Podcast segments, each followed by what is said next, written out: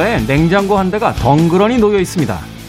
누군가 나타나서 그 안에 음식과 반찬들을 채워놓더니 조금 뒤에는 다른 사람들이 와서 하나둘 꺼내가는데요.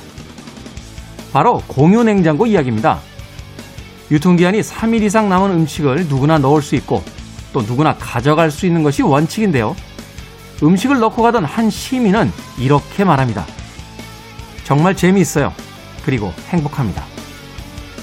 모두가 어려운 시기. 오늘도 누군가는 냉장고를 채워놓습니다. 김태현의 시대음감 시작합니다.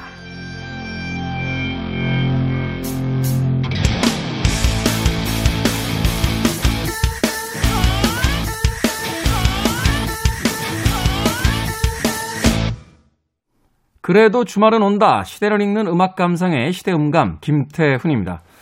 한 번쯤은 들어보셨을 것 같아요. 이 공유 냉장고. 어, 이 공유 냉장고의 첫 시작은 독일에서 시작이 됐다고 합니다. 전 세계적으로요. 이 낭비되는 음식이 무려 13억 톤인데 이 낭비되는 음식을 서로 나누자 하는 단순한 발상에서 시작된 것이 바로 이 공유 냉장고입니다.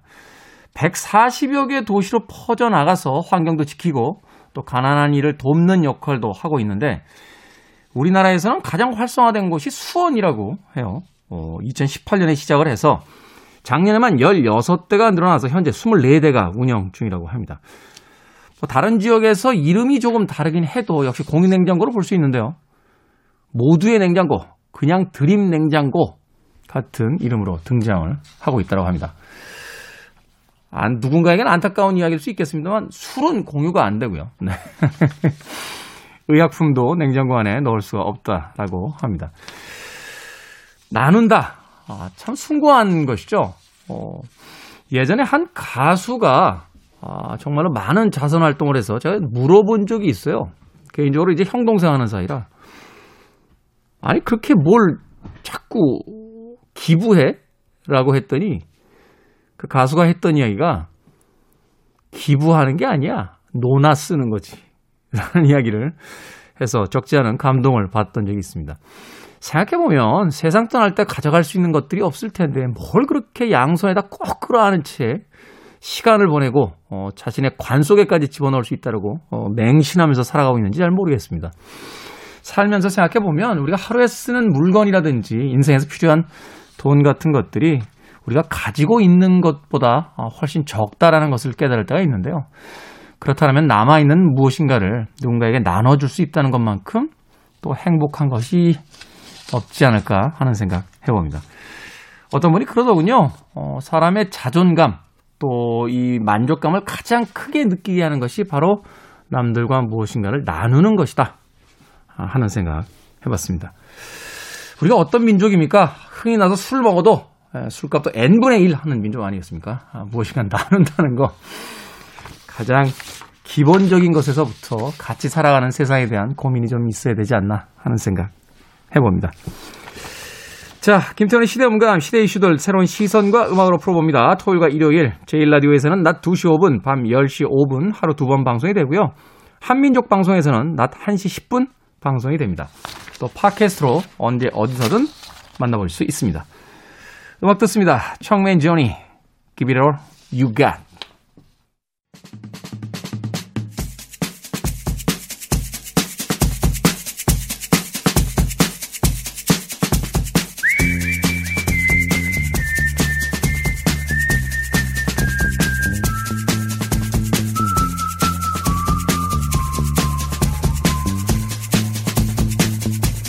한 주간 사람들이 많이 본 뉴스 그리고 많이 봐야 하는 뉴스를 소개합니다. Most and Must KBS 탐사보도부의 강병수 기자 나오셨습니다. 안녕하세요. 안녕하세요. 강병수입니다. 자, 오기정 기자는 오늘 자리를 비웠습니다. 네. 아, 네. 왜인지는 다음에 나올 때 제가 네. 여쭤보도록 하겠습니다. 알겠습니다. 자, 참고로 지금 저희가 방송 녹음하고 있는 시점은 2월 18일 목요일입니다. 현재까지 나온 기사들과 상황을 바탕으로 진행되는 점 양해해 주시길 아, 부탁드리겠습니다. 자, 한 주간 많이 본 most 뉴스 먼저 키워드부터 좀 어, 짚어주시죠. 네, 한 주간 많이 본 most 뉴스 키워드 가져와 봤는데 먼저 가져와 본 키워드 MB 국정원 불법 사찰 의혹 키워드입니다. 네. 이 내용 짧, 짧게만 살펴보면 이 뭐 18대 국회의원 전원을 포함해서 여당 야당 없죠? 그렇죠. 전체 다죠. 모두 모두 포함입니다. 그리고 또뭐 연예인, 언론인 등에 대해서 이 MB 정부 시절 국정원이 전방위 사찰을 진행했다라는 내용들이 폭로가 되고 있어서 과연 그 범위가 어디까지인지 어느 내용까지 사찰을 했는지 관심이 좀 주목되고 있는 상황입니다. 네. 그 다음 뉴스는 또 네. 어떤 뉴스입니까? 예, 좀 이건 슬픈 뉴스 중에 하나인데 통일운동가인 백규환 선생 별세도 많은 사람들의 관심을 끌었습니다. 이 우리 시대의 큰 어른이라고 불리는 백규환 선생이 별세를 하셨는데 평생을 독재에 항거하고 또 통일운동에 헌신한 선생의 인생이 또 많은 사람들에게 큰 감동으로 다가온 것 같습니다. 저도 대학교 1학년 때 그 소위 그때는 발대식이라고 했어요. 어. 어, 이제 입학을 하고 나면 그 총학생회가 이제 그 학기가 시작됐음을 알리는 이런 이제 발대식이라는 행사를 했는데 네. 그때 백현 선생님 오셔서 음, 정말 서슬퍼런 시절에 사자후를 사자후. 막 그때 기억이 아련하네요. 네, 고인의 예. 참 여러 가지 생각이 나네요. 자 다음 뉴스. 네, 이 코로나19 집단 감염 발생 지속 이런 키워드 또 가져와 봤는데 이 지난 17일부터 코로나 감염자 수가 다시 600명대 넘어섰습니다. 아, 집단 감염도 전국 곳곳에서 일어나고 있는데 정부는 이런 확산세 계속 지속될 경우에는 뭐 다중 이용 시설 영업 시간 제한이나 조금 낮췄던 사회적 거리두기 단계 조정도 격상하는 거를 다시 한번 검토해 보겠다 이런 이야기가 나오고 있습니다. 네, 이게 참 조금 잡히는 듯 하다가 다시 그러니까요. 방송이 나가는 어, 그 시기에는 조금 내려가 있기를 좀 음, 바라보도록 하겠습니다. 자, 또 다른 뉴스 있죠? 네, 이 오늘 좀 깊게 들여다볼 뉴스 중에 하나인데 신현수 청와대 민정수석이 사의를 표명했다 이 이야기가 많은 사람들의 관심을 끌었습니다. 네. 이 지난 7일이었죠. 이 박범계 법무부 장관이 취임한 뒤 첫 검찰 인사가 있었습니다. 고위 간부인 이른바 검사장급 인사였는데 이 인사 직후에 이 신현수 민정수석이 설 연휴를 전후해서 최소 두 차례 이상 사의를 표명한 것으로 알려져서 논란이 일고 있습니다. 이게 사실 신현수 청와대 민정수석이 임명된 지가 두 달이 채 안 됐잖아요. 그렇죠. 새해 들어서면서 사실 활동을 이제 시작한 거니까. 네, 이 정도 기간이면 더군다나 이제 그 임기, 대통령 임기가 한 1년여 정도 남은 시기라고 본다라면 네. 거의 마지막 민정수석이다라고 네. 해서 그 역할과 임무가 굉장히 중요한 시점인데 그렇죠. 이렇게 두 번이나 사표를 냈다, 음. 아, 사의를 표명했을 정도면 뭔가 강력한 항의다 이렇게 좀그 이해해 볼 수 있는 거 아닙니까? 네. 그렇죠. 이게 굉장히 이례적인 일이고 말씀하신 대로 분명히 부여받았다고 평가되던 명확한 역할이 있었기 때문에 지금 이렇게 크게 논란이 되고 있는데 그 이유 한번 좀 먼저 살펴보면 이 검찰 인사에서 신수석과 법무부 사이에 이견이 있었다고 그래요. 네. 민정수석이 법무부 검찰 사이에서 이 이견을 그 조율 중이었었는데 인사와 관련해서 이 조율 중인 과정에 박 장관이 이제 일방적으로 인사 결과를 발표했다 라고 느껴서 신수석이 좀 많이 붕괴를 했다 이런 이야기가 흘러나왔고 또 일반적으로는 이 검찰 인사를 할 때 법무부 장관이 인사 제청을 하면 민정수석이 보고를 하고 대통령이 최종 재가를 하는 이런 과정을 거쳤었는데 이번 인사의 경우는 그런 과정 없이 바로 법무부 장관이 제청하고 대통령이 재가를 하는 과정을 보면서 신수석이 이제 내가 민정수석으로서 할 역할이 없다 이렇게 느껴서 사의를 표명했다 이런 이야기가 흘러나오고 있습니다. 네, 여기에 대해서 뭐 여러 가지 또 해석이 있던데, 네. 그러니까 어, 법무부 장관이 이제 박범계 장관은 신현수 민정수석이 이 인사안에 대해서 반대할 것 같아서 말하자면 이제 패스했다 네, 이렇게 이야기를 하고 또 문재인 대통령 입장에서는 이것이 당연히 이제 민정수석과 이야기가 됐으려니 하고서는 그것을 뭐 그렇죠. 한 거다. 헌- 허가를 한 거다, 네. 임명을 한 거다, 뭐 이렇게 지금 이야기 갈리고 있죠. 네, 맞습니다. 이게 분명히 청와대 내에서 이견이 있었던 것은 정확하게 어떤 이야기가 오갔는지 어떻게 정리됐는지까지는 세세하게 흘러나오고 있지는 않지만 분명히 이런 다양한 이야기들이 나오는 이 현상 자체가 인사와 관련해서 이견이 있었다. 이거는 좀 분명하게 보여주고 있는 것 같고 그럼 이 민정수석이 도대체 뭐길래 이렇게까지 민정수석 사의를 표명한 것 같고 난리냐 이렇게 사람들이 되물을 수 있을 것 같은데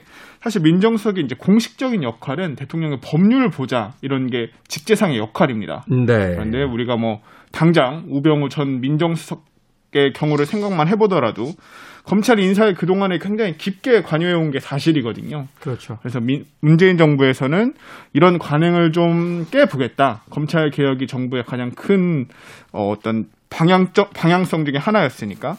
해서 처음으로 그 동안에는 이 민정수석이 검찰 출신이 계속 맡아왔는데 한 번도 세 번의 민정수석이 신수석 전에 있었는데 한 번도 검찰 출신이 없었어요. 그렇죠. 처음으로 이 검찰 출신의 신수석이 이제 민정수석으로 임명이 된 건데 그만큼 분명한 역할이 있었던 거죠. 네, 그러면서 말하자면 이제 윤석열 총장 체제 하에서의 어떤 검찰 조직과 어떤 화해 제스처 혹은 이제 커뮤니케이션 이제 맞습니다. 좀 어, 소통을 하겠다 이런 어떤 제스처로 읽히기도 했었는데요. 그렇죠. 그런데 두 달 만에 이제 사의를 표명한 것이 표명한 어떤 상황이 돼버리면서 이 당장 국민의힘 쪽에서는 야당인 국민의힘 쪽에서는 지금 상황을 봐라. 이거는 이제 이번 정부의 레임덕이 온 거다. 여권의 네. 자중질환이 일어나 자중질환이 일어나고 있다.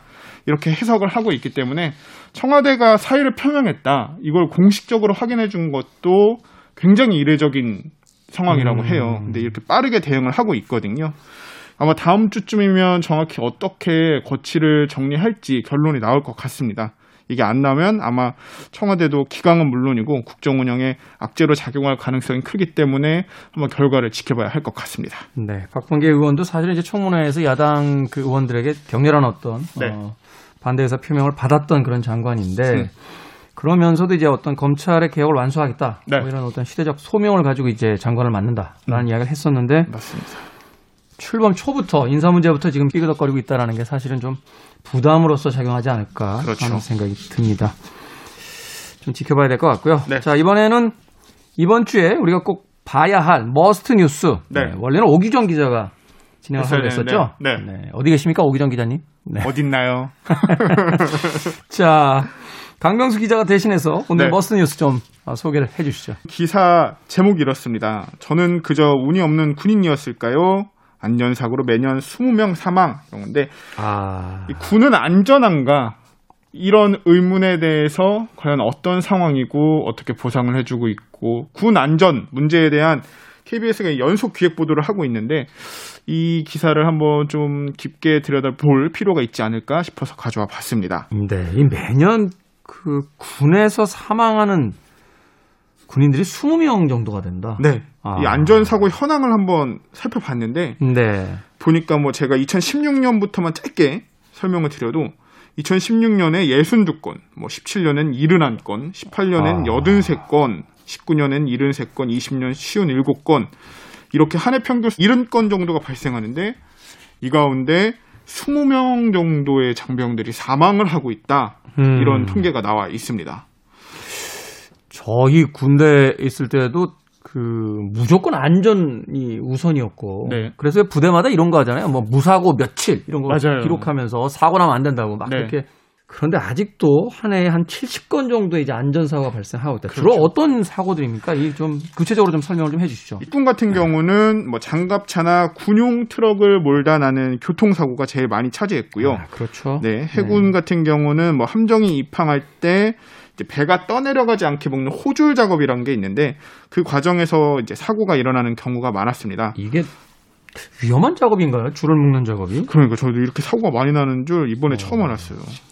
그리고요. 근데 이런 사고의 원인을 국방부에서는 사실 어, 대부분이 개인의 이제 부주의나 혹은 안전 수칙이나 절차를 준수하지 않았기 때문에 일어나고 있다 라고 하는데 사실 요 얘기를 조금 더 깊게 살펴보면 우리가 이제 군대에 갔다 오신 분들은 알겠지만 뭐 안전 수칙 이런 거를 얘기조차 하는 거는 그나마 좀 뭐가 잘 굴러가고 안전에 대한 관심이 높은 부대고 대부분의 부대에서는 이런 것조차도 진행이 되지 않는 경우가 많다고 해요. 사실은 뭐 최근의 군 생활에 대해서는 제가 잘 모릅니다만 네.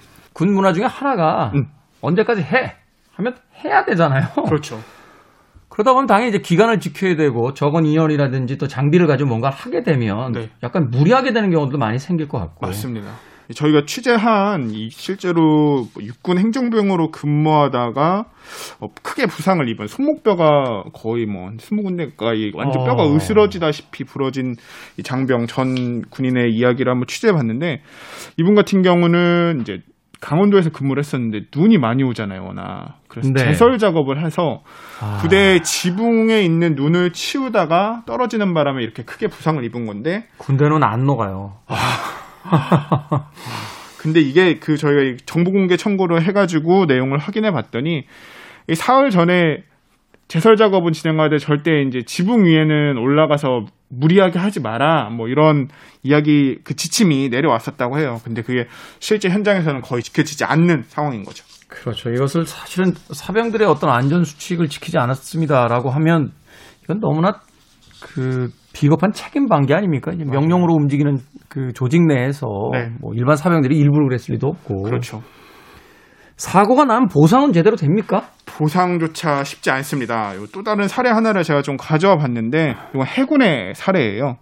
2020년 3월에 이제 해군으로 복무하던 군인이 이 선상에서 해상용 수류탄이 폭발하는 바람에 이 사고가 발생하는 경우가 있는데 그 현장에서 이 모습을 본 거예요. 근데 이게 상황이 좀 참혹했잖아요. 그렇죠. 그래서 이 동료들의 부상을 목격한 뒤에 외상후 스트레스 장애가 이제 굉장히 심해서 의병 제대를 했는데 이 과정에서 어떤 치료에 대한 안내도 없었고 오히려 관리하기 어렵다 이런 이유로 이 개인의 문제가 있는 거다 이런 식으로 좀 나오면서 부대도 계속 옮겨 다녀야 했을 뿐만 아니라 보훈 심사조차 쉽지가 않은 상황입니다. 이 보훈 심사 왜 보상 혜택 왜 이렇게 어렵냐?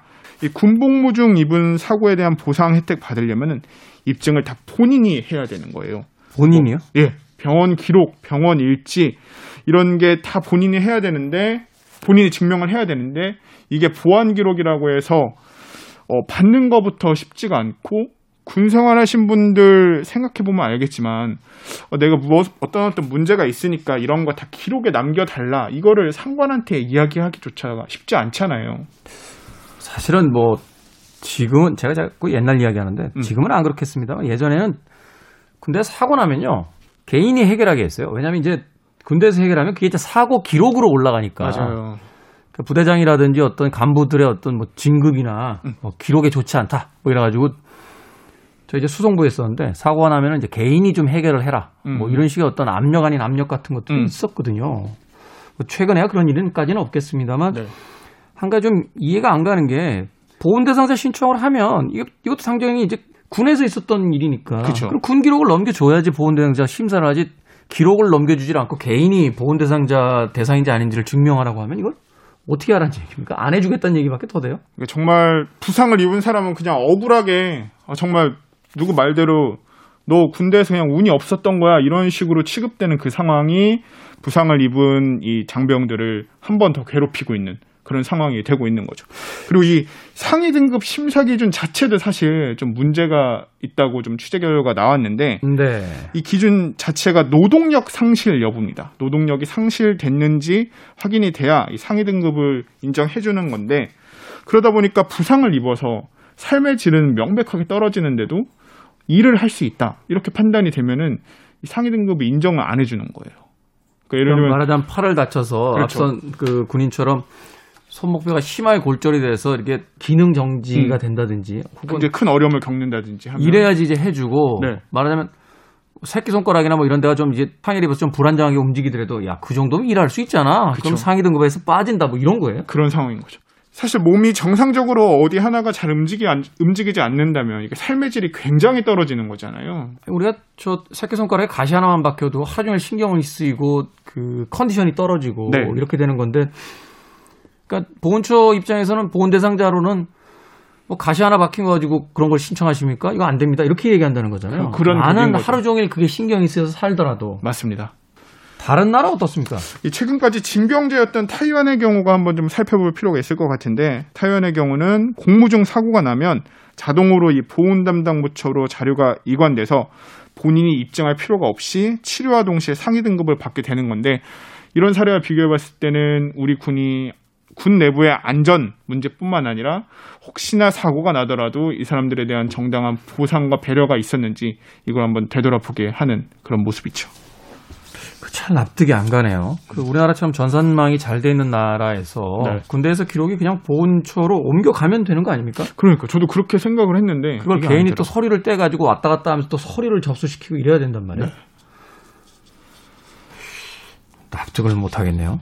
관심을 갖고 지켜봐야 할 뉴스인 것 같습니다.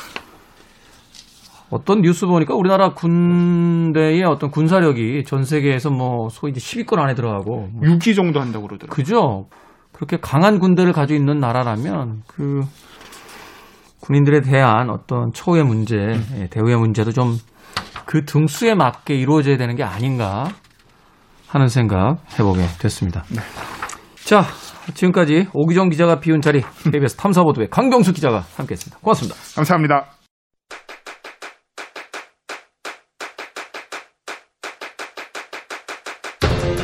그래도 주말은 온다.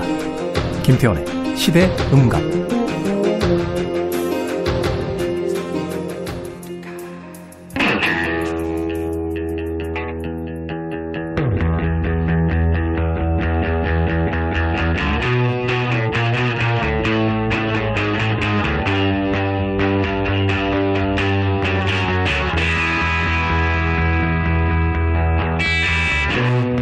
뮤지컬 영화 Sound of Music에서 마리아 선생님은 좀처럼 마음의 문을 열지 않는 폰트랩가의 일곱 아이들에게 노래를 가르치며 다가갑니다. 그리고 이렇게 말하죠. 노래는 사람의 마음을 바꿀 수 있어. 마음을 움직이는 우리 시대의 음악 이야기, 시간을 달리는 음악, 김경진 음악평론가와 함께 합니다. 안녕하세요. 네, 안녕하세요. 자, 한 주간 또 어떤 음악을 가지고 어, 보내셨는지 궁금한데 요새 어떤 음악 들으세요? 요새 잡다하게 듣는데 이 갈수록 예전에 들었던 음악을 듣는 비중이 높아지는 것 같아요. 늙는 거예요. 그러니까 걱정이 되더라고요. 아 나이가 먹는구나. 드디어. 그러니까 새 음악 잘 안 들리죠? 네, 재미도 없고 네. 재미가 없어요 일단. 늙는 거예요. 제가 그래요, 제가. 네, 예. 요새 영화도 그래요. 영화도 흑백 영화 봐요. 네, 네. 예, 옛날 흑백 영화 보고 네. 최근에 나온 영화 이렇게 보다가 지난번에 일 때문에 어쩔 수 없이 승리요. 네. 예, 버티고 버티고 버티다 보고 나머지는 그냥 보다가 아 재미없는데 그럼 바로 꺼요. 바로 끄고서는 옛날에 이제 봤던 영화들 중에서 검증된 영화들 다시 보고 네, 네. 책도 좀 그런 것 같아요. 그러게요. 최신 어떤 뭐 이렇게 그 책들이 나왔을 때 네. 뭐 되게 이제 그런 거 있잖아요. 이게 이제 세상을 바꾼다. 뭐 이런 거 알아야 된다. 막 이러면 시큰둥해져가지고 네. 고전들 다시 꺼내서 읽고 그러니까 그렇게 되더라고요. 우리가 어떻게 하다가 이렇게 됐어요? 뭐 자연스러운 흐름이 아닐까 생각해요. 참 우리 시대의 음악 이야기 시간을 달린 음악 오늘은 어떤 음악을 만나봅니까? 네, 그래서 뭐 오늘도 옛날 음악. 옛날 음악. 옛날 음악이라고 하기에는 어 아직도 여전히 어 굉장한 막강한 파워를 가지고 있는 티켓 파워 그리고 어 음원으로서의 어떤 매출 파워 또 아티스트로서의 인기 어 꾸준하게 누리고 있는 아일랜드 출신의 밴드입니다. U2의 음악 오늘 어 준비했습니다. U2. 네. 네, U2도 사실 현재 진행형 아티스트이기 때문에 우리가 신경을 잘 안 써서 그렇지 활동 연도로 보면은 어마어마하게 오래된 팀이잖아요. 그렇죠. 지금 데뷔 앨범이 1980년에 나왔으니까 네. 40년이 넘은 아, 40년. 네. 떠버리 보노 아저씨도 이제 40년의 활동 기간을 가진 그러게요. 아저씨가 됐군요. 네. U2 아일랜드의 락 밴드로서 이제 알려져 있는데 얼마 전에 내한 공연을 갖기도 했었고요. 재작년이었나요? 그게 벌써 예, 재작년 12월 그러니까요. 예. 그나마 재작년에 오셨게 망정이지 작년에 오셨으면 코로나 때문에 못 오실 뻔. 그러게요. 했어요. 그래서 참 그거 저는 다행이라고 생각해요. 굉장히 평생 정말 보고 싶은 공연 중에 하나가 유토였거든요. 네. 네. 그런데 그걸 정말 코로나 시대 이전에 볼수 막판에 있었던 보게 거. 돼서 네, 굉장히 다행으로 생각합니다. 어디 계셨어요? 공연장에. 어, 뒤편 어디에 있었어요? 뒤편 어디? 뒤편 2층인가 3층인가 하여튼 그래서 소- 사운드가 너무 좀 초, 초반에 이상해가지고 사실 한 두세 곡 정도 나올 때까지는 이게 그 사운드를 못 잡아서 그러게요. 약간 그 네. 뭐라고 할까요? 이 저희들끼리 이제 소위 먹통이라고 그러는데 네, 굉장히 뭉개지는 네. 네. 뭐지 하다가 네 번째 곡인가부터 이게 좀 잡히면서 이제 그렇죠. 사운드가 막 네. 그 터져 나오는 네. 그런 기분이 있었던 거로 네. 생각이 됩니다. 저는 1층에 있었어요. 그럴 줄 알았어요. 예, 김경진 씨는 앉아서 봤고, 예, 저는 서서 봤습니다. 제가 젊다는 거죠. 자, U2의 음악, 오늘 어떤 음악부터 듣습니까? 예, 오늘 이 짧은 시간에 뭐 몇 곡 듣진 못할 것 같은데 첫 곡을 먼저 듣고 얘기를 할게요. Sunday Bloody Sunday라는 곡이거든요. Sunday Bloody Sunday. 예, 이게 이제 1983년 2월에 발표됐던 세 번째 앨범 War라는 앨범에 수록된 곡인데 그 U2가 특히 이제 초기 데뷔 이후에 80년대의 여러 앨범들을 보면 앨범마다 명쾌한 어떤 테마, 주제를 주제 의식을 각 앨범마다 담아서 어, 어떤 사회성 있는 밴드라는 이미지를 그 당시에 이제 확고하게 가지고 가게 되는데 네. 이 워라는 그 이전의 두 앨범 같은 경우는 어떤 종교적인 내용이라든지 그 아일랜드라는 아일랜드인이라는 정체성 물론 이 U2의 네 멤버들 중에서 두 명은 영국 출신이에요. 그러니까. The Edge하고 어 베이시스트 아담 클레이튼. 예, 예, 음. 영국 에서 태어났지만 네. 아일랜드에서 이제 꾸준히 활동을 여기서 우리가 좀. 그 정리를 한번 해야 될 게, 우리는 네. 이제 그 편의상 영국이라고 하는데, 네. 그냥 UK라고 부르면 모르는데, 예, 영국 사람들은 가서 잉글랜드 그러면, 그럼 그 주를 이야기하는 거죠. 예, 그 웨일즈나 네. 북아일랜드나 스코틀랜드 사람들은 되게 기분 나빠하더라고요. 네. No! 그래서 이야기하는데. 그러게요. 그렇죠? 네. 그래서 어쨌든 그 아일랜드라는 이 현대사에서 아일랜드가 지니고 있는 또 겪어온 그 다채로운 사건들이 쌓여 있잖아요. 그래서 특히 이제 북아일랜드와 그 아일랜드 본토와의 좀 이 갈등, 독립 내전이라든지, 예, 예. 또 잉글랜드와의 또 갈등. 그렇죠. 예.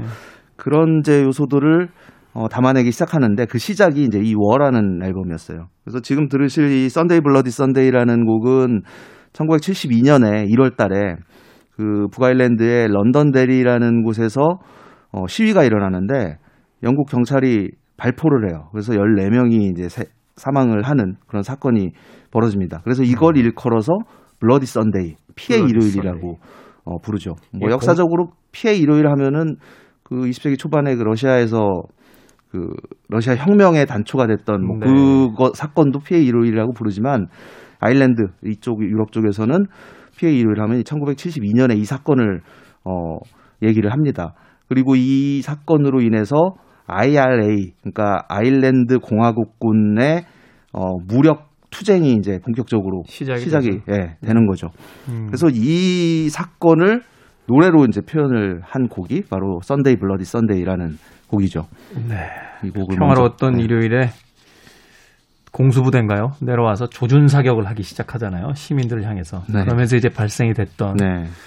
피의 일요일이라고 하는 너무나 유명한 곡이죠. 뭐, 어, 전 세계의 어떤 그 평화를 염원하는 민주화 아, 공간에서 애국가처럼 불려졌던 그런 곡이기도 합니다.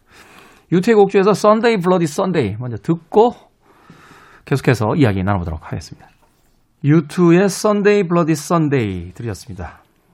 피해 일요일, 네, 보가일랜드의 피해 일요일을 어, 노래한 곡이었습니다. 이 곡도 내한 공연 했을 때 불렀죠? 불렀죠. 네. 네. 따라, 콘서트에서 따라 부르던. 네, 빠지지 않는 곡인데 U2가 참 여러 가지 기록들을 가지고 있어요. 어, 그래미가 유독 사랑하는 밴드. 그래서 그래미. 네. 그래미상을 22개나 탔습니다. 그래서 밴드로서는 뭐 거의 압도적으로 1위인데 22개요. 네. 대단하네요. 어. 물론 이제 뭐 그래미라는 게 참 여러 그 논란거리도 많이 있지만 어쨌든 레드제플린 같은 경우는 하나도 못 받았는데 어, U2는 22개를 받아서 락 밴드에게 그렇게 호의적인 상은 아니잖아요. 않죠. 어, 네. 어워즈는 아니잖아요. 그래미 네. 어워즈가. 네. 그렇습니다. 그래서 음, 그런 뭐 기록을 가지고 있고 뭐 아까 이제 공연 얘기도 했지만 U2의 콘서트는 정말 극 일단 규모로 그 관중들을 압도하는 그런 매력을 가지고 있거든요. 물론 이제 음악 자체 또 퍼포먼스 훌륭한 퍼포먼스도 어, 볼거리 이긴 하지만 뭐 내한 공연 때도 정말 어마어마한 그 스크린에서 아, 이 투사가 되는 그런 영상 그 뭐 이런 것만으로도 굉장한 감흥을 줬잖아요. 백 스크린이, 야, 그 네. 게임하면 정말 재밌겠더라고요. 엄청날 것 같아요. 그래서 역대 그 투어로 그 아티스트들이 이제 돈을 벌어들이잖아요. 어, 돈 제일 많이 번 아티스트가 유투예요. 유튜브. 예, 그래서 네. 그 2009년부터 한 2년 정도 했던 당시에 그 No Line on the Horizon이라는 앨범 나왔을 때 가졌던 세계 투어 이게 이제 어 74억 달러인가 뭐 그렇게 벌어가지고 아, 대단하네요. 예, 1위를 아그 기록이 사실 얼마 전에 깨졌어요. 에드 시런이 이제 에드 시런. 예, 2019년도 했던 어 그걸로 깼는데 에드 시런이 참 예, 국내 팬들도 좋아는 합니다만 네, 사실 네. 그렇게 압도적으로 좋아하는 아티스트는 아닌데 우리나라에서는 예, 그 영미권에서는 굉장한 인기를 끌고 있더라고요. 그러게요. 어, 예, 예. 뭐 유명 아티스트들이 다 자기들한테 곡 달라고 하고 막 네. 이러면서 네. 거의 거장으로 이제 취급을 받고 있는 것 같아요. 젊은 나이인데. 그러니까요. 네. 어, 그 정도 음악인가요, 에드 시런이? 어, 뭐 그렇겠죠. 오늘 왜 이렇게 제가 여기저기 시비를 잡고 가죠? 그래서 그 유튜브에 이제 뭐 그런 2009년 그 콘서트 투어도 마찬가지지만 2005년 그 Vertigo 투어라고 이름 지어졌던 투어도 그렇고 네. 또그 우리나라에 왔던 그 투어가 그 Joshua Tree라는 87년 앨범의. 그 예, 30주년 투어였거든요. 그 투어가 또 한 한 열번째뭐 이런 식으로 이제 순위가 랭크가 돼 있는데 어 특히 그 아까 말씀드렸던 2009년 투어 같은 경우는 회당 평균 관객 수가 6만 6천 명이에요. 6만 6천 회당. 예. 회당. 예.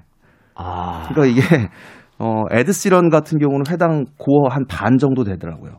에드 시런은 사실 뭐 이렇게 폭발적인 어떤 무대가 보여지는 그런 그렇죠. 그런 대규모 뭐 그런 네, 그런 느낌은 아니니까. 물론 뭐 3만 명도 어마어마한 숫자지만 그렇죠. 3만 네. 명이면. 네. 그래서 유투는 일단 어 투어 한 번 하면은 어 돈을 이제 속된 말로 갈코리로 어, 쓸어 담는다라는 이분들 저- 말이 아일랜드에 저 자기들 호텔도 있지 않습니까? 그죠. 그죠? 네. 네. 네. 음. 그래서 그 투어로 이 세계의 음악 팬들을 또 열광 시키 시켜온 그런 밴드이기도 하죠. 네. 음악 어, 하나 더 듣죠? 네. 어. 그두 번째로 준비한 곡이 1991년도 앨범 Achtung Baby라는 앨범에서 골랐는데 그 Joshua Tree의 With or Without You 네, With or Without You. 이 곡이 많이 사랑을 받았지만 그래서 그 곡을 준비할까 하다가 너무 많이 들었잖아요. 그래서 Achtung Baby 중에서 이 앨범 하면 또 떠오르는 곡이 One이라는 곡이에요. 근데 One. One 말고 제가 좋아하는 곡 빨리 소개를 해달라고요. Who's Gonna Ride Your Wild Horses라는 곡입니다. 제목이 네. 좀 길어요. 그 이 Achtung Baby라는 이 앨범 제목이 독일어잖아요. Achtung이 이제 영어로 하면 warning warning. 조심해라. 어, 자기야 조심해. 뭐 이런 정도로 해석이 될까요? 근데 이 앨범의 어, 여러 곡들을 베를린에 있는 한자 스튜디오라는 곳에서 녹음을 했어요. 그러니까 이 앨범의 작업 배경이 그 1989년에 이제 베를린 장벽이 무너지고 동서독이 이제 통일이 됐잖아요. 세계적으로 굉장히 큰 사건이었는데 여기에 이제 영감을 받았고 이 앨범에서 물론 전작부터 이제 참여를 했던 프로듀서지만 브라이언 이노라는 이 아주 위대한 프로듀서와 함께 했던 네. 작품이죠. 근데 브라이언 이노가 1976년, 7년 요 무렵에 데이빗 보위와 함께 베를린에서 어, 소위 그 베를린 삼부작이라고 하는 앨범 제작을 했었거든요. 그때 나왔던 곡이 그 유명한 Heroes 같은. 그렇죠. 곡. 예. 네. 그래서 그 당시에 이제 베를린에서 작업했던 그 이거를 다시 한번 재현을 하겠다라는 의지를 가지고 있었고 그래서 그 보위와 함께 작업했던 한자 스튜디오라는 곳에서 뭐 One을 비롯해서 이제 여러 작품을 어, 완성을 합니다. 근데 이제 그 이 Who's Gonna Ride Your Wild Horses라는 곡은 우리나라에서는 그다지 알려진 곡은 아닌데 심지어 밴드도 그렇게 좋아했던 곡이 아니래요. 이게 네. 아 무슨 이 곡은 어 우리 커버하는 밴드가 유투처럼 연주하는 곡 같아 라고 자기네들이 originality가 별로 없다. 네. 네. 그래서 좀 어 완전히 그냥 라디오용 노래다라고 자기네들도 그다지 좋아하진 않았는데 당시에 이제 그 프로듀서들 엔지니어들이 또 좋아했던 곡이라서 어 결국 앨범에서 이제 싱글로 발매가 됩니다. 아주 그 귀에 쏙 들어오는 멜로디 어 요런 매력이 있는 곡이에요. 그 아담 클레이튼은 그랬어요. 이 곡을 가지고 이건 전형적인 짝사랑 노래예요. 그냥 한번 듣고 뭐 자기네들 그렇게 좋아하진 않지만 어, 듣고 즐길 수 있는 노래다라는 말을 하기도 했습니다. 자, 북아일랜드의 에, 국민적 사랑을 받고 있는 어, 록밴드 U2의 곡 중에서 Who's Gonna Ride Your Wild Horses 들으면서 시간을 달리는 음악 김경진 평론가와 작별 인사 나누도록 하겠습니다. 고맙습니다. 내일 뵙겠습니다. 네, 고맙습니다. 저도 인사 나눕니다. 지금까지 시대용감의 김태훈이었습니다. 고맙습니다.